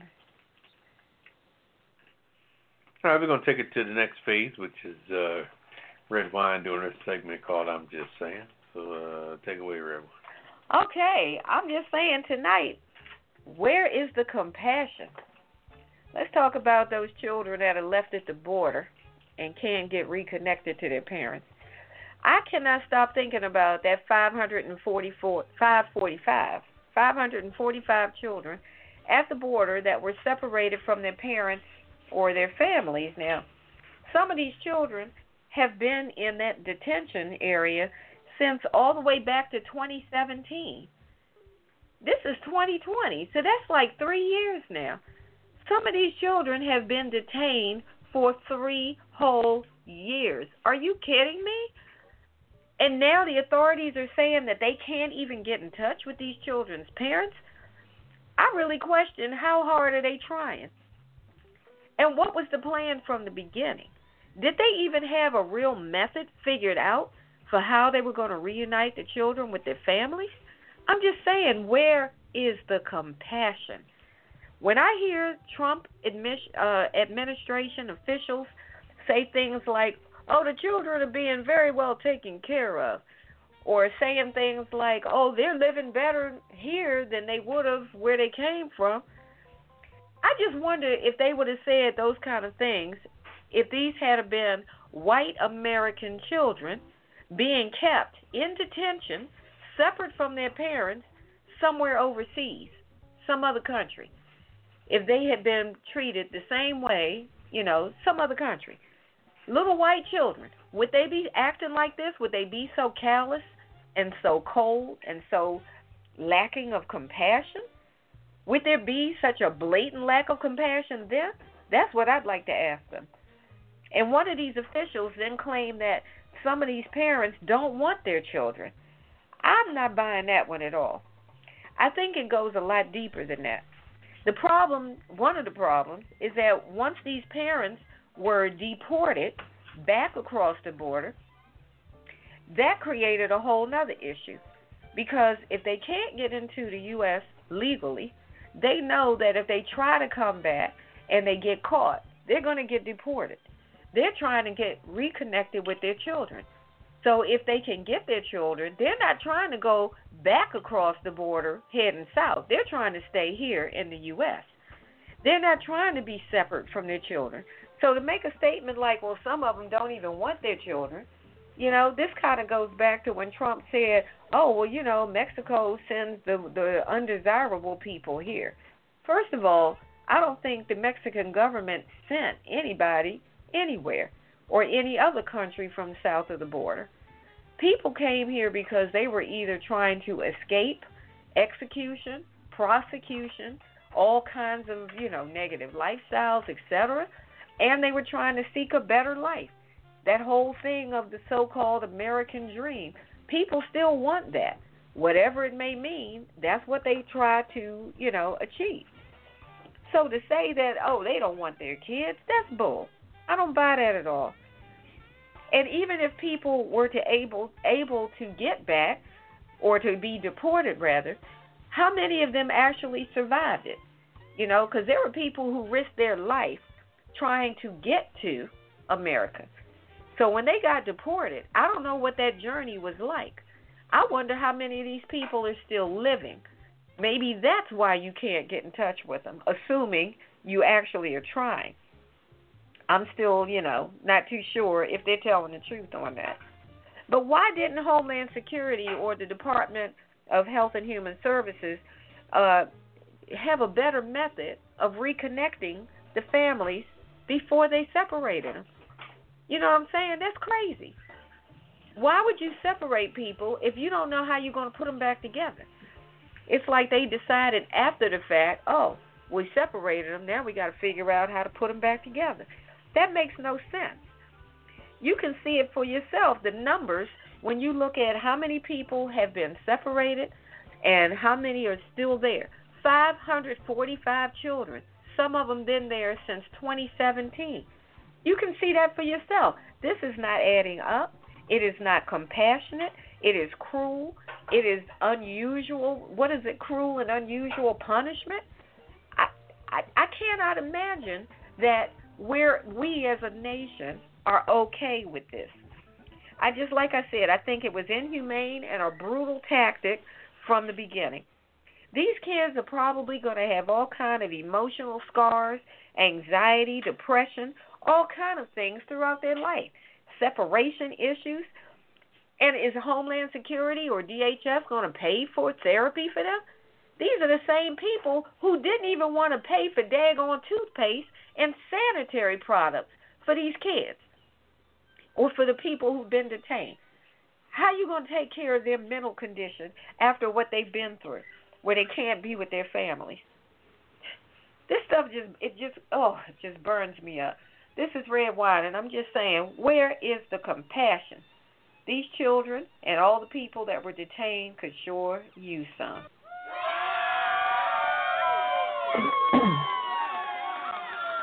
All right. That was a good one, Redwine. All right. This stuff is crazy. Well, I know. Yeah. How long do they think they're going to hold these kids? But how long are they going to hold these kids? It's been three years for some of them. Wow. What, what are you going to do? Let time. these kids grow up in a in a detention area? I, I I think it's a, a ring going on, like a um, you know, like they have prostitution ring. I think it's it's, it's an adoption ring. You know, they're keeping these kids um for for some reason, for their good. You know, and it just doesn't look good at all to me. That's what I think. Uh, It's definitely not a good look for America. it's not. Not at all. All right. Uh, we're going to shift gears and go back to Poppa DD for Living for the City. You ready for us, Poppa? Oh, yeah, we can take a little break for a minute. I mean, Okay, you need some fresh my ice. lined up here. All right, well, let's do that. And we're coming back on the other side of the break with Poppa DD and Living for the City. Living just enough, just enough for the city. Okay, but why are we doing Stevie Wonder? I thought we were doing pajama Well, I was, I was talking about my little uh, one of my segments, one of my segments of uh, living for the city. Join the party. Now you, now you ride me. Um, That's every Friday night at nine. Pajama party. No clothes allowed. Ketel and Redwine uh, step on my parade. I had the mic first, and they're coming in just trying to, uh, you know. It's my Oh, turn. now she gonna sing. I American don't know what number to call. Yeah, uh, call us at 914 803 803 4306 4306. and press And 1. press 1 to be put into the queue. And uh, say what you have to say. You can read off what we're talking about. Come up with a new subject of your own. We're, We want Breathe. hear from you. we're liberal. We're easy. time? Eastern Standard. Eastern time. We're here at 9, 9 p.m. Friday nights. That's uh, 6 o'clock. 6 o'clock. West Coast. West Coast. And uh, what, maybe 7 o'clock in the mountains? Or in the, yeah, 7 in the mountains. Uh, Around Michigan. Central. Michigan and New Orleans and all that. We're like an hour back. Yeah, But five. 9 o'clock on the East Coast. 9.15 CP time. CP time, 9.15. Don't be late when you listen to us. It is 9 o'clock on the dot. That's right. Every Friday night. We'll see you there. Goodbye.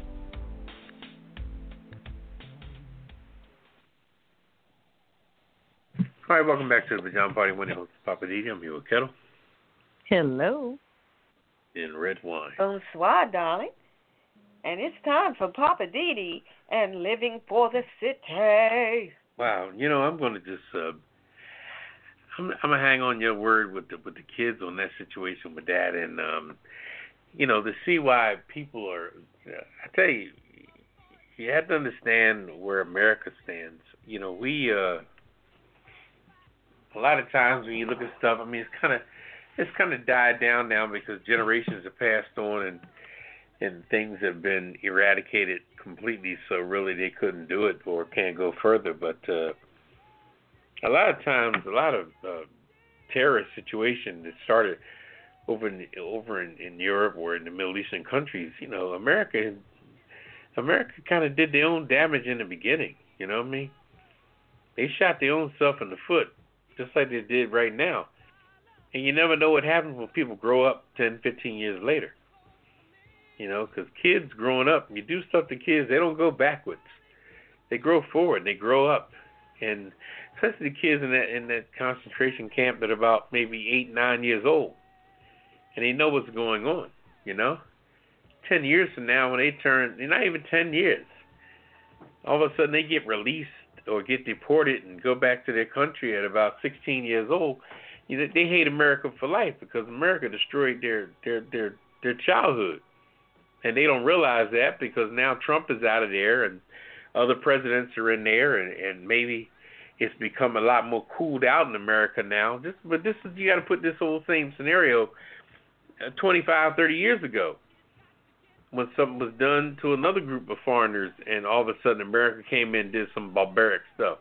You know, way back during the days of J. Edgar Hoover when they were also dogging black folks and dogging Martin Luther King, but they were also doing stuff to the uh people overseas and, and kicking them around and all this jazz, you know, just believing that this is a white nation and uh so it, it, it all go to show you that later on in life, man, people don't forget.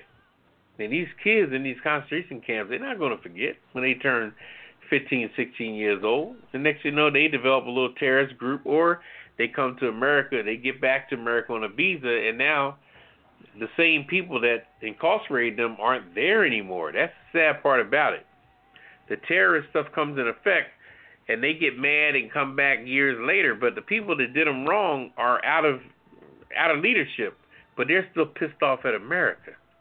Then you wonder, damn, why they acting like that? Why they develop a gang? Why they killing and raping people?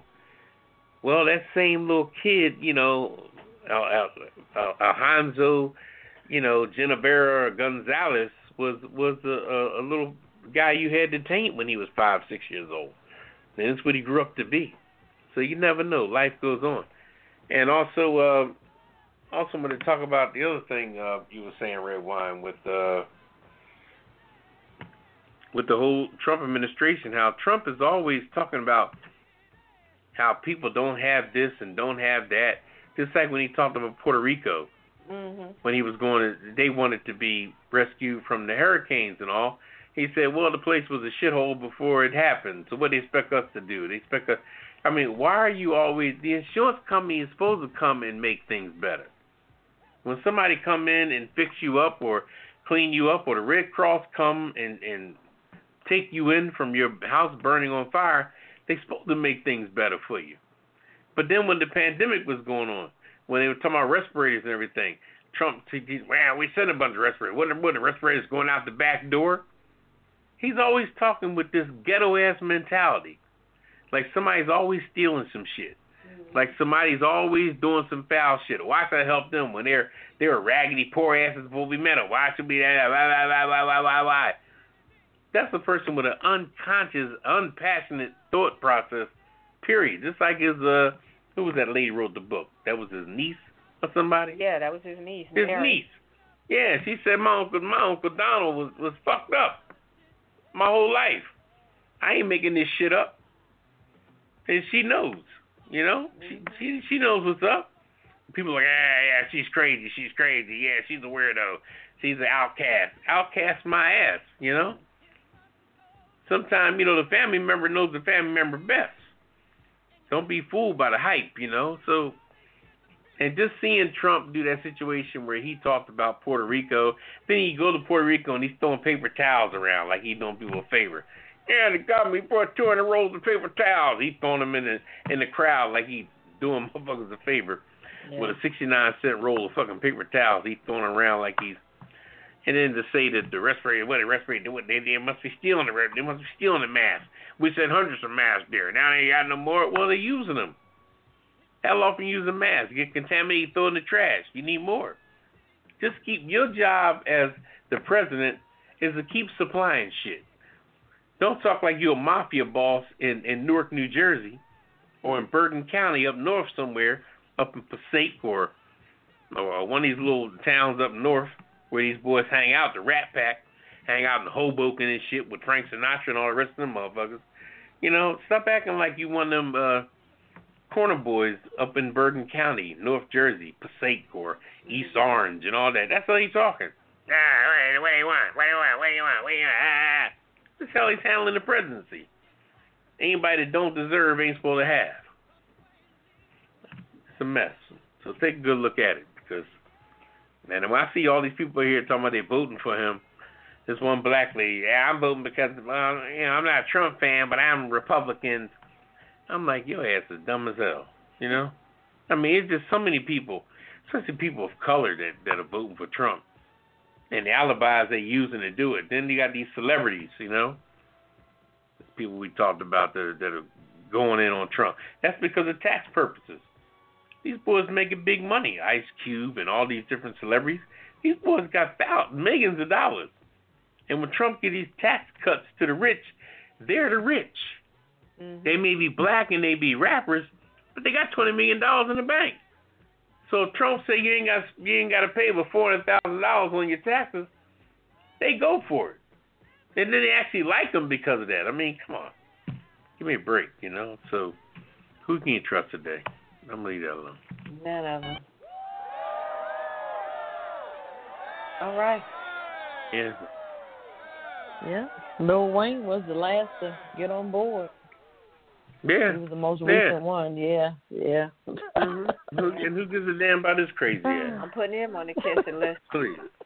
Who gives a damn about Little Wayne? That little crazy motherfucker got nine thousand tattoos and nine thousand piercings and all kind of shit. You don't even know who he is. You take all that stuff off him, you wouldn't even recognize him. Yeah. You wouldn't recognize. Let remove his tattoos and remove his piercings and all that. He'd be oh, he'd be one of the ugliest little black children you ever want to see. Anyway, Anyway, speaking of Lil oh, Wayne, let's talk about Hollywood and celebrity information. Ketel, Oh. you've got the entertainment update. you ready for it? Yeah. Yep. Come on, Poppa. What's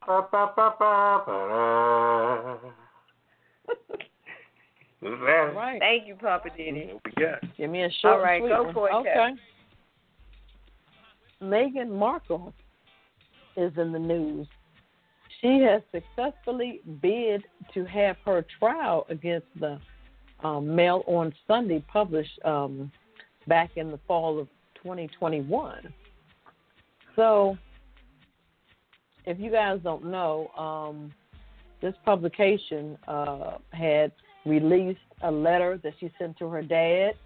They had publicized the particular letter. I'm not sure if they publicized everything about it, but she's trying to, um, I guess, sue them because of that fact. And they had pushed the date um, back to um, 2021 of October. So, you know, she's busy doing other things. So, um, the uh, court granted her that, uh, you know, granted her that. Um, Mhm. Also, LeBron James um, is um, collaborating with CNN Films to produce a documentary on the 1921 Tulsa Race Massacre. Um, LeBron James is hoping to um, shed some light on a tragedy that has been largely absent from the American history books. Um, if you guys don't know about the um, uh, 1921 massacre, it happened um, when mobs of white residents, many of them um, and given weapons by city officials, attacked black residents and businesses of the Greenwood district in Tulsa, Oklahoma. And this happened back in 1921. It it Yeah. included a 35 That was square Black Wall block. Street. Right, 35 square block of the district at the time, the wealthiest black community in the United States, like you said, known as Black Wall Street. So just like we were Mhm. talking about earlier about Philadelphia, how they did that, and so LeBron, he's trying to shed some light on it. Um, him and CNN, they are collaborating together to um, bring this movie, and it's called um, Dreamland: The Rise and Fall of Black Wall Street. So we're gonna look for that. They're filming right now, so it's gonna be a, um, some uh, personal people talking about it. Um, you know, so it's like documentary type style. I guess um, uh, that's how they're gonna put it out. Okay. Also, Scarlett, yeah, Scarlett Johansson and Colin announced they secretly got married with the help of the Staten Island Ferry. Interesting. Okay, so I Oh. guess they got a group of folks and got on the Staten Island Ferry, went over there and got got Yeah. married. Oh, they and put Joe it out on from SNL? uh, yeah, Colin Joe on Jost SNL, yeah. from SNL? Yep. Oh, yep, okay. that's him. They had been dating for a while, and uh, I guess they decided to go ahead and try to knot. So they put it out on Instagram. It's a, it's a big uh, ferry uh, showing, uh, and they said we're thrilled to break the news that Scarlett Johansson and Colin uh, Jost were married over the weekend in an intimate ceremony with their immediate family and loved ones. Um, uh, that's nice. Okay. Um, he's pretty funny on SNL. I like him. Him and the uh, other guy that do the news, the black guy. I can't know. His, I can't remember his name. Uh, But, uh, Michael Che. Right. Okay. But everybody knows Scarlett Johansson. She's done all the um, what are the movies? Uh, Poppa DD. She's done. Um, what's the most popular I one? like that. I like that one when she had that little thing inside of her, that little. uh oh that little- yeah, little yeah. type of, uh, Where she was carrying was this the- little serum that Oh yeah. Yeah. Where she kept getting really smart good. or something, was controlling yeah, she was everything. Controlling, yeah. Yes, Um, Morgan, yes, Morgan, Morgan Freeman, was in Freeman. there. Yes. Yes, That yes, was good. yes. I can't remember what it was called, but that was a good I movie. can't either. Yeah, but everybody knows Joel Johansson, jo, uh, Scarlett Johansson.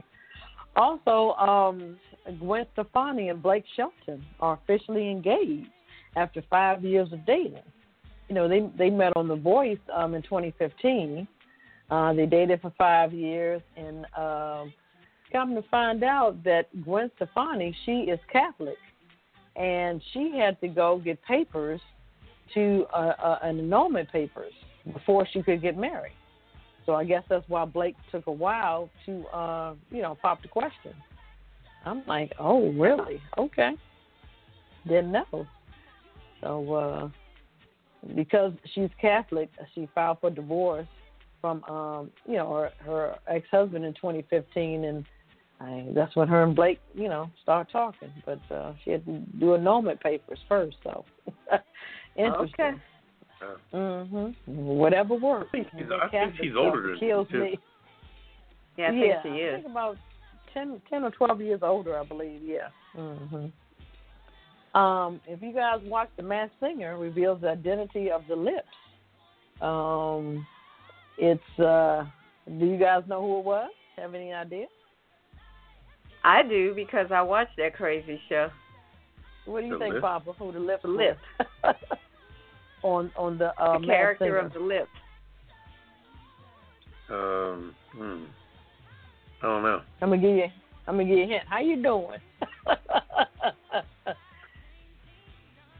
It's your girl. Yes. How you doing? When, yeah. Wendy Williams. Okay. Cindy Williams.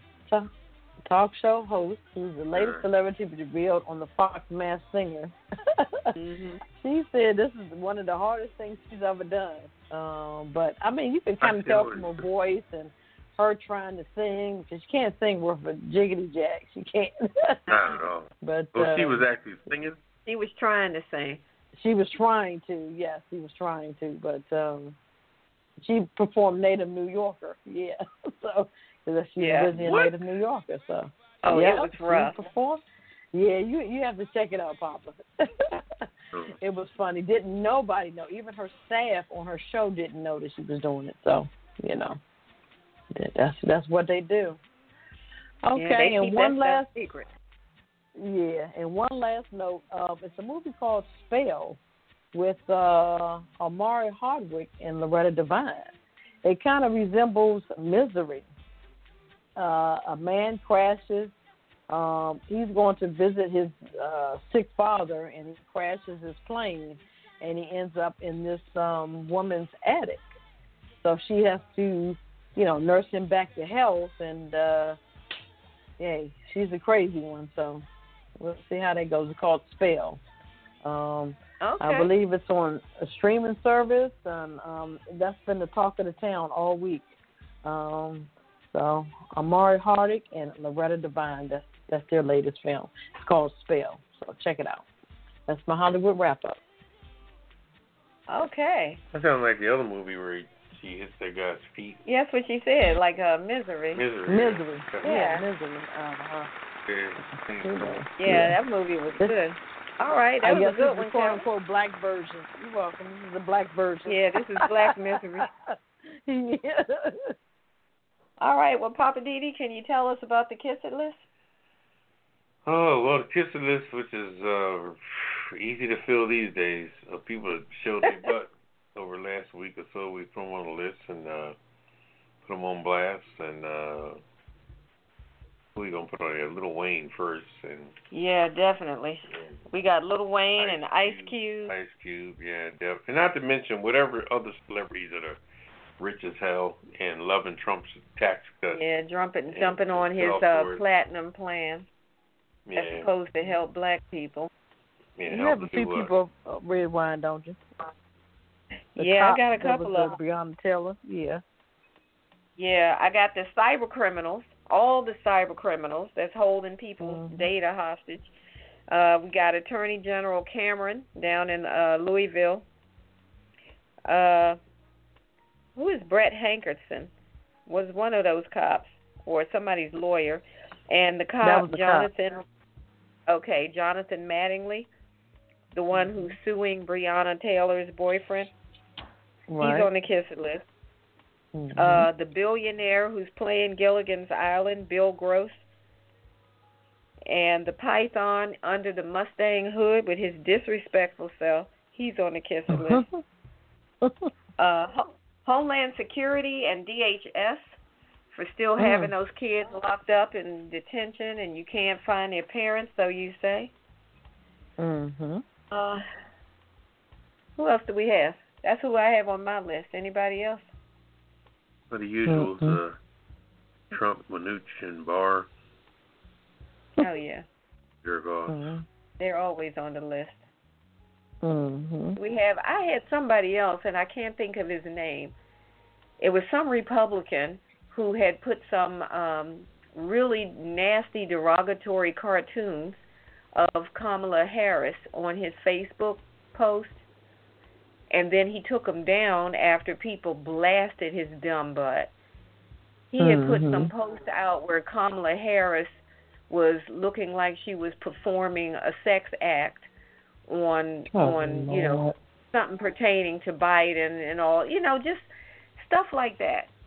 And he's been, you know, asked to I think he stepped down or something, but he kept making statements about how he was going to get his job back, his Yeah, what was seat back. this? What was this position? It's some Republican somewhere, and I, I should have written it down. I saw that article and I didn't write it down.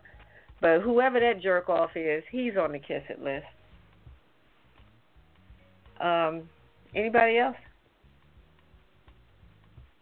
That's everybody. That's it. That's it. That's it for Okay. this week. Well, we have a special award for everybody on this week's kiss it list, and here it is. My entire ass. Kiss my Irish ass. You better kiss my Irish ass. This world kiss my ass. Kiss my ass. You can just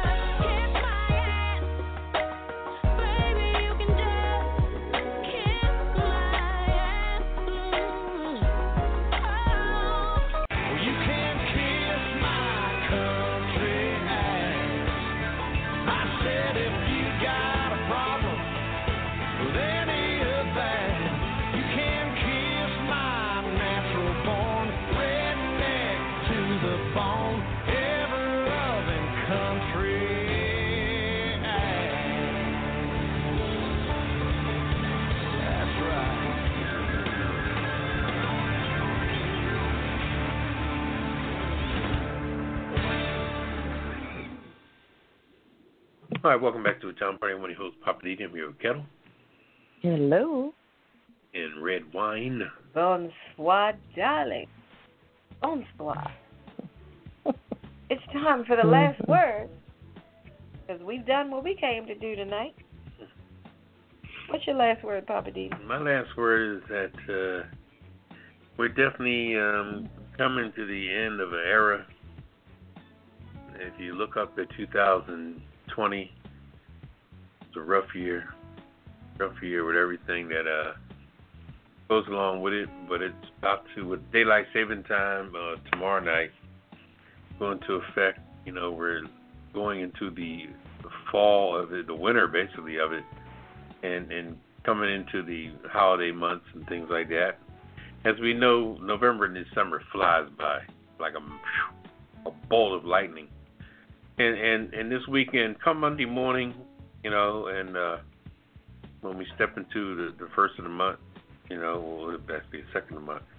But uh it's gonna be a whole new phase, weather wise, time wise, the whole situation. So just just be careful, you know, keep it moving because 2020 is over for all intents and purposes, and hopefully we can get through this election safely. But um, until we talk next week, Friday, we'll see what happens. But it's going to be a rough week, so be careful. Be careful. Make your own curfew. Get off the streets, especially Tuesday night. Don't even walk the streets because it's going to be some fools out there. All I got. Mm. Okay. Um, my last word. This is Redwine, and my last word is: if you haven't already made a plan to vote, please get out and vote. Every vote counts. It's important. Your voice is important. And this election is important, not just the presidential, but all the way down the ticket. So please make sure that you do what you need to do to get your vote in and get it counted and be heard. And and be careful, like Poppa DD said. The COVID numbers, for whatever reason, are spiking again. Please protect yourself, protect each other, and be safe. That's my last word. Over to you, Cal. Um, my last word is I just want to take you guys back 20 years ago. I remember the year 2000 when it first came about after 1999 and the year 2000 came. Everybody was rushing out to get water and just crazy stuff we were doing, and nothing happened. My my word to everybody now is what is important to everybody now. We have to go rush out and go do it, and the word is vote. So if you haven't voted, let's get out there and go vote because this is 2020 and just like the year 2000, we need to make this of the urgency of importance. Um, If you haven't done, if you have never voted in your life before, go get the experience and and go do it. So that's my last word. Amen. Yeah, we're going into a whole new decade. Hear me? Yeah. Whole new Yeah. decade. New decade starts January 1st. We'll be in, the, as they call it, the 20s. We said the 80s, the 90s, the 2000s, and now we're in the 20s, the 2020s. And this is when Mhm. everybody's growing up. Everybody was born in the year 2000, 20 Yeah. years old. So, Mhm. whole new time. Yep. Let's get it done, people. Get it done. Slow Yeah. down. Be careful. All right. Well, we're going to get on out of here. We do thank everyone for hanging out with us tonight. Shout out to all of our callers and listeners and our parent company, DC Homegrown. We do thank you so very much. And uh, that's a wrap. That's a wrap. Say good night, Yeah. Poppa DD. Good night, everybody. Say good night, Carol. Good night. And good night from Redwine and the crew. We'll do it again next Friday night. We're out. Initiating shutdown sequence. Is it all over, Rock? I guess so. I bid you farewell, arrivederci, sayonara, and all that sort of cheers. Well, when you, I say when you gotta go, you gotta go. Well, good night. Yabiko. Sana. I regret to announce this is the end. I'm going now. Good night, and good luck. Was it as good for you as it was for me? Now give me a kiss and say good night. Good night. Good night. Thank you. Goodbye now. Goodbye. Goodbye. Thank you. Goodbye. Thank you for attending our show, and good night.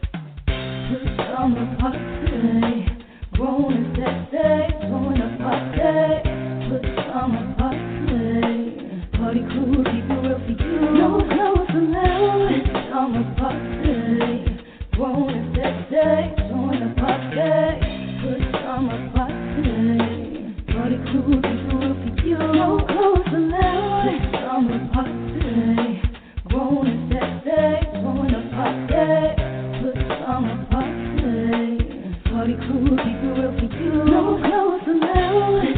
It's